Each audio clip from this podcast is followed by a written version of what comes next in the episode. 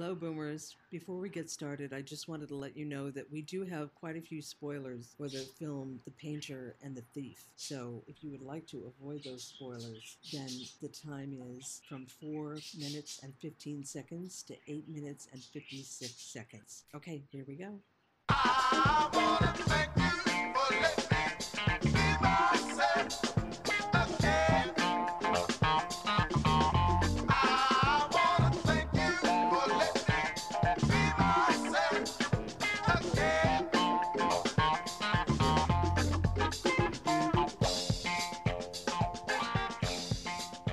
Hello, hello. You found us again on Boomerangs. This is Ruth. And this is Mike. Today, we're going to talk about a film that we both saw called The Artist and the Thief, and probably the, the coronavirus and some other things. And one thing I want to check in with you about is did you get my message that Audacity had eaten the episode, the last episode?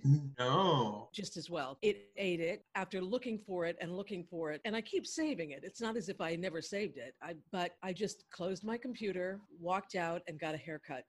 That's very good. It's good to step away from the problem. Oh, I had to step away from it. I just was going to Yeah. lose my mind. So I consider having my haircut a very good omen. Yeah, it helps you solve the technical problem. All these technical things, it's so hard to wrap my little head around them. Anyway, that's sad. And you had a birthday this week. I sure did. Did you have a birthday week or just a birthday day? Pretty much a birthday day. And it was very nice, as you know, because you were a major part oh, of it. And I thank you for it. Yeah, I don't know. It, it's like COVID holidays are different. Yes. They're just lower key, and you just, it's one more day that you didn't get sick. And you Oh. soldier on. Hadn't thought of it that way, but I see your point. But for your birthday, you chose a film that I'm so glad you chose because it turned out to be awesome. It was really great, wasn't it? Really, really was. I can't stop thinking about it. It's quite a film. And the title is The Artist and the Thief. Is that right? No, the title is The Painter and the Thief. Oh, shoot. The painter, and she's quite a painter. Yeah, she's an amazing painter. She paints like in realistic 3D depth Yes. and yes. almost photographic realism. Um, we learn as we go through the film that she has a hard time getting her work shown. hmm And that did surprise me because it's so compelling. Well, maybe she won't have as hard a time now. Maybe now that, not. now that Maybe she's not. made herself famous. It's all a clever ruse. We have to go back just so people who are listening know. The movie starts with her beginning a painting. The painting is something that she wins an award for at some sort of a gallery. I just remember she has a she has a showing at a gallery and her paintings are put up. maybe it wasn't a pro- maybe it was just she was being honored then the the painting and another one are put up in the two windows of the gallery very Right. prominently displayed now that's all that the filmmaker could have known about when this saga began right i mean it just was the luck of her hand that she got involved right when the painting was stolen and there was video of the thieves and their faces were clearly recognizable although not Mhm. to us they were pixelated but recognizable and they were arrested This whole film looked like it was carefully planned and filmed, and yet it seemed so spontaneous that it couldn't have been. And I know we both commented as you're watching it, you're thinking, well, I wonder how they were so frank with each other, so emotionally raw with someone there taking pictures. And then at a certain point, you just have to go, I don't know. And you, you give up on that and just abandon yourself to the story because it's Yeah. so compelling. and i didn't know but i suspected that there was a performative aspect of it because there mm-hmm. was a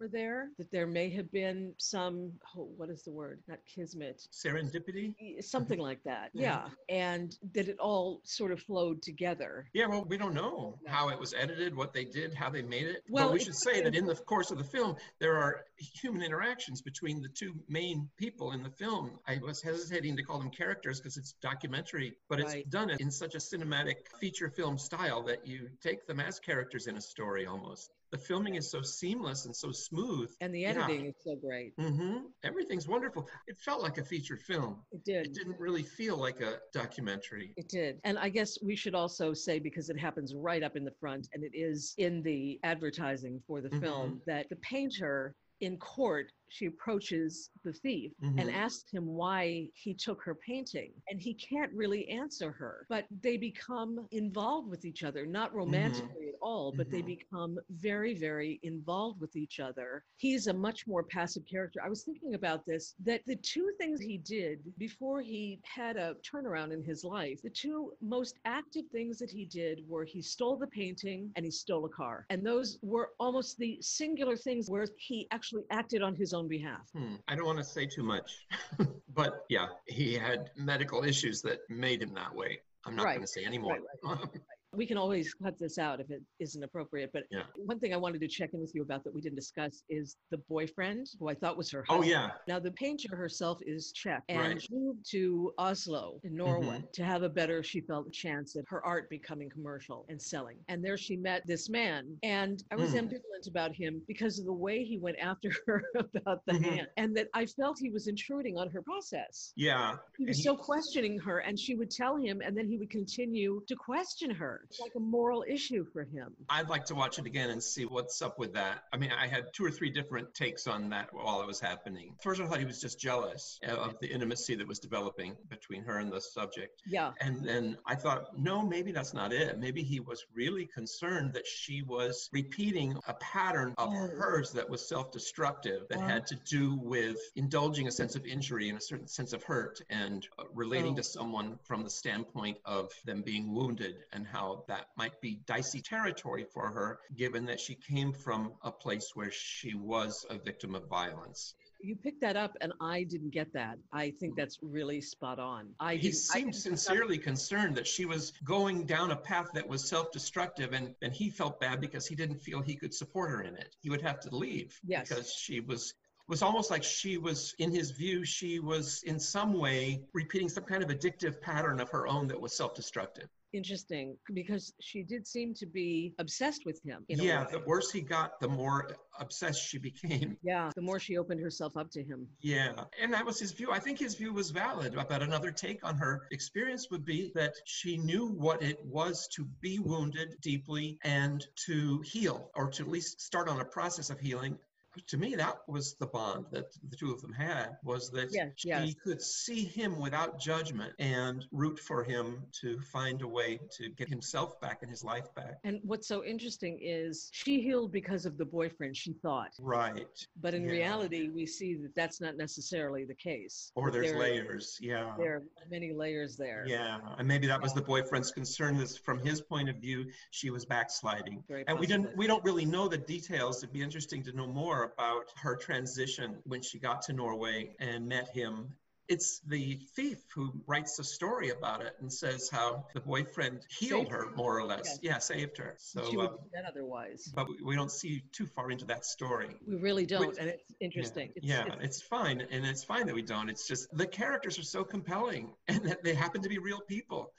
and they're real Mhm. people, and there isn't a romance involved. It really doesn't go the way Right, the way Hollywood would have done it. Would go, yes. Yeah, yes, Hollywood would have done it about the guy getting jealous of the relationship, and that wasn't really his thing. But I, I, don't think, think, there was some jealousy there, but I don't know Maybe. that that was the most active element. of it. Yeah, I think he recognized that the intimacy that she and the thief felt was also a shared experience of addiction. Hers was more of an emotional addiction, and his had been an Oh. actual drug addiction. But you know, that's what makes it a good film is you, you're left with these questions, and you can kind of look at it different ways, and it's not all spelled out for you at all. And yet, it's a very satisfying story. It's a great story. It's an epic story, and I just keep thinking about him. I keep thinking about her. hmm Um, yeah. No, it's a great film. It's about trauma and healing from trauma and seeing and being seen and the healing power of actually being seen by another human being. It's, just, Exactly. it's very inspiring. One thing I want to say, as far as the medical and penal system in Norway, is that this man, how many,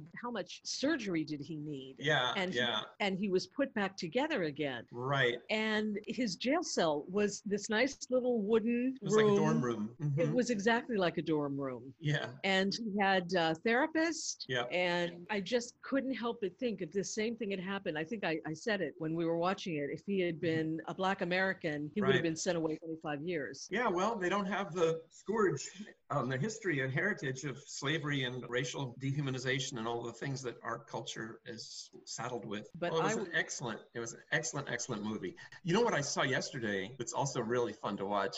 It's Mucho Mucho Amor. Have Oh, you watched that? Oh, I watched it yesterday.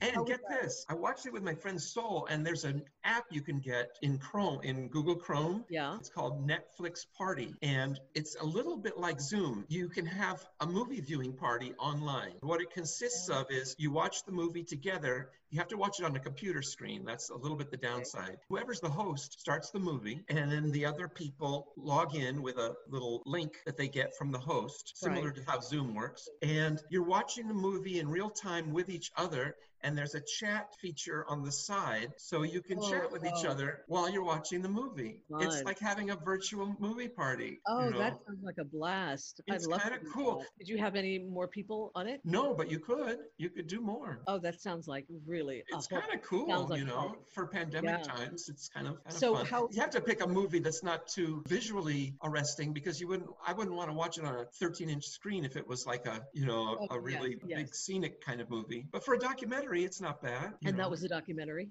And so we watched Mucho Mucho Amor, which is about this television astrologer healer named Walter Mercado, who was from Puerto Rico, and he was a sensation on Hispanic television, uh, Telemundo, and all of that from the late 60s up into the 80s, maybe early 90s. And the interesting thing about him is he blurred gender lines in how he presented himself. And this was really before people were talking about alternative gender expression beyond Right. binary. He- So he was kind of a forerunner. And he was a very attractive man, but he, as he got older, he presented himself with this kind of blown dried blonde hairdo that was that was really kind of very feminine. Right away, you thought this guy's gay, or at least he very much straddles the line between presenting himself as almost female, but not quite. And he wears these long flowing robes, and then he takes them off, and very theatrical. So he was kind of a Liberace, only instead of playing piano, he was a healer. And he had these call in shows, and he would give people their horoscopes on television. And he was wildly popular. And for some reason, I know him. I think he must have segued into English speaking TV in the 90s because I know I used to see him on TV. So I think in New York, I must have seen him. He was on Oprah once, all this kind of thing. So what's really interesting about him is that the Hispanic culture is more homophobic than our own. Right. And, and in the 60s, 70s, 80s was even more so. And yet, he was a very popular, very widely embraced television personality. So I don't know how that worked. I think people compartment. Oh, we talked about it. You and I were talking about about the category of exceptionalism. that's right. So he's another example of what we were talking about the other night. Anyway, it's great. At one part, Lin Manuel Miranda gets to come and meet him because Lin Manuel Miranda grew up getting his horoscopes from this guy, and his, he would be with his grandmother, and every, everything would have to come to a halt when Walter Mercado came on so that they could hear their horoscopes. But mostly, it's about him and it's about aging, you know, and how the, he was very much into, you know, the fillers and the facelifts and keeping his look as fresh as he could. And so aging was really hard for him. But it's interesting. He was kind of a pioneer. Oh, and that's the thing they said too in this documentary is that mostly people who know him are older people. But now he's, well, he passed away last year. He was 80 something. But there's a whole new crop of young transgender people that have learned about him, particularly Spanish language and Hispanic culture transgender people who have come to embrace him as one of their leaders, one of their heroes. Okay, now I have to profess my ignorance here.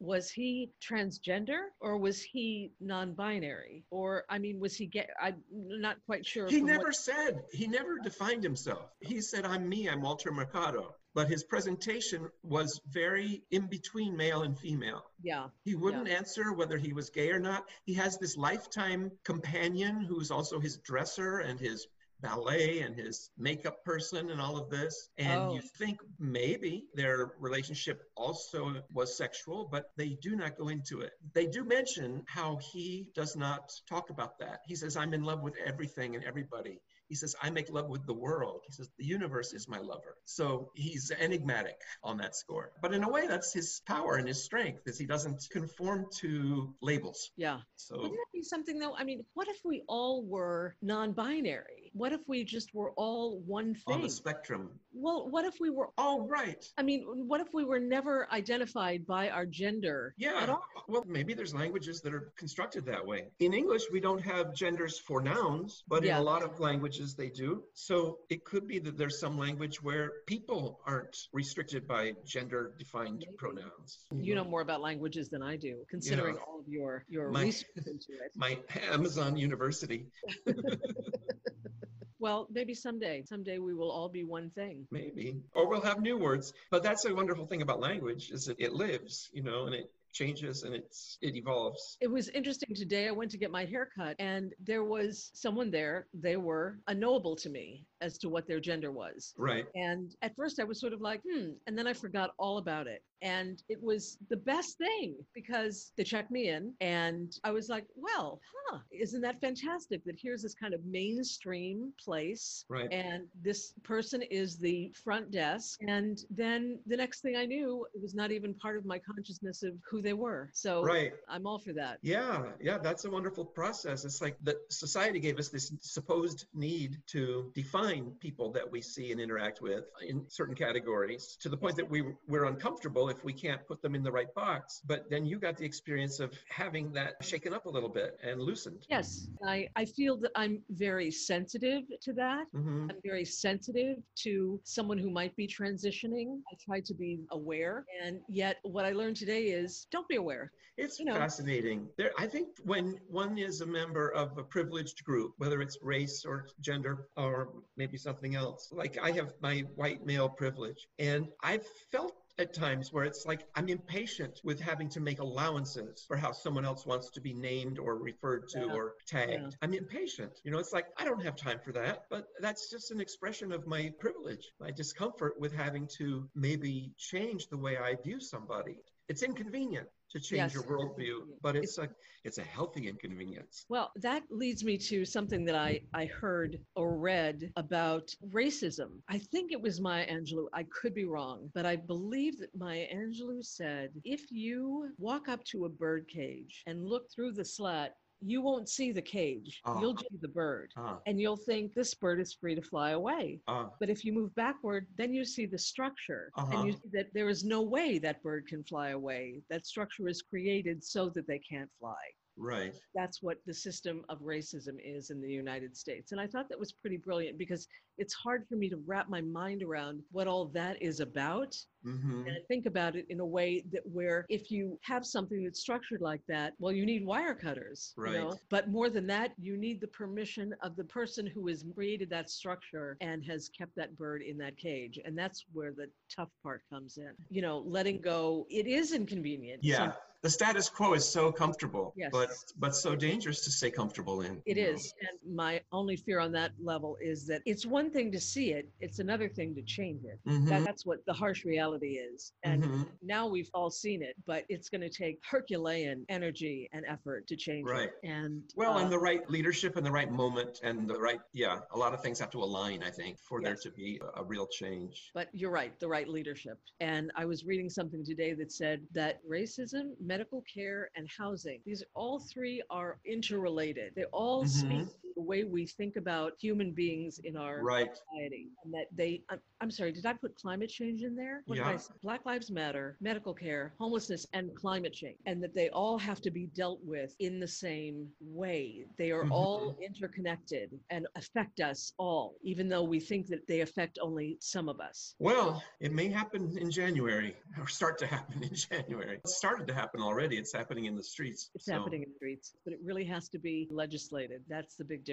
Our Right. laws change. And Right. in order for laws to change, white men have to give up their privilege. That's going to be a tough one. It's true. And we have a Supreme Court that has absolute contempt for the whole principle of democracy and power of the vote. So we have we have some uh, obstacles to confront. And I have to say, as a woman, has contempt for women's And for women. Mhm. no matter what they did with the first abortion thing, this last where Yeah.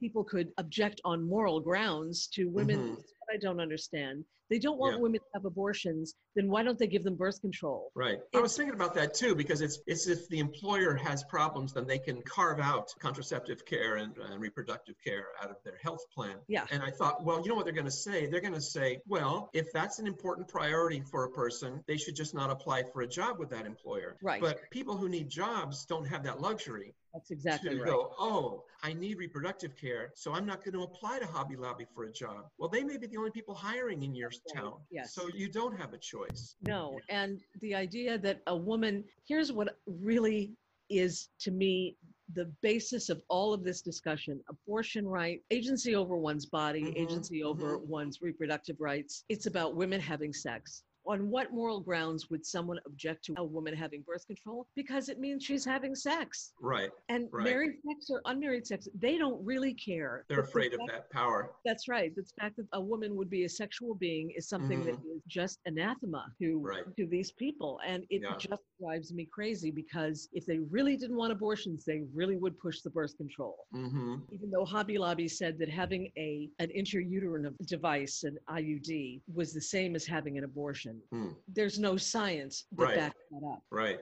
But in the mind of the courts, that suddenly became a real thing. I think we need to look a, lot more at science from now on, climate science and all the rest of it. Yeah. Well, Glenn Kirschner says we can add two people to the court. That, that's doable and change the majority that way. Yeah, Yeah. there is nothing in the Constitution that says we have to have nine judges Supreme Court. After eight years of McConnell, I feel gloves are off. We can do whatever we want Yes, if we take the Senate back. Yeah, well, I think we've again covered all the bases. I guess so. This was fun. I'm so glad we saw that film. That was one of the best films. Okay, well, we have to sign off with our boomer friends. Okay, boomers. Good to, Goodbye, s- boomers. good to be with you. See you in a week. See you in a week. Bye bye. So long.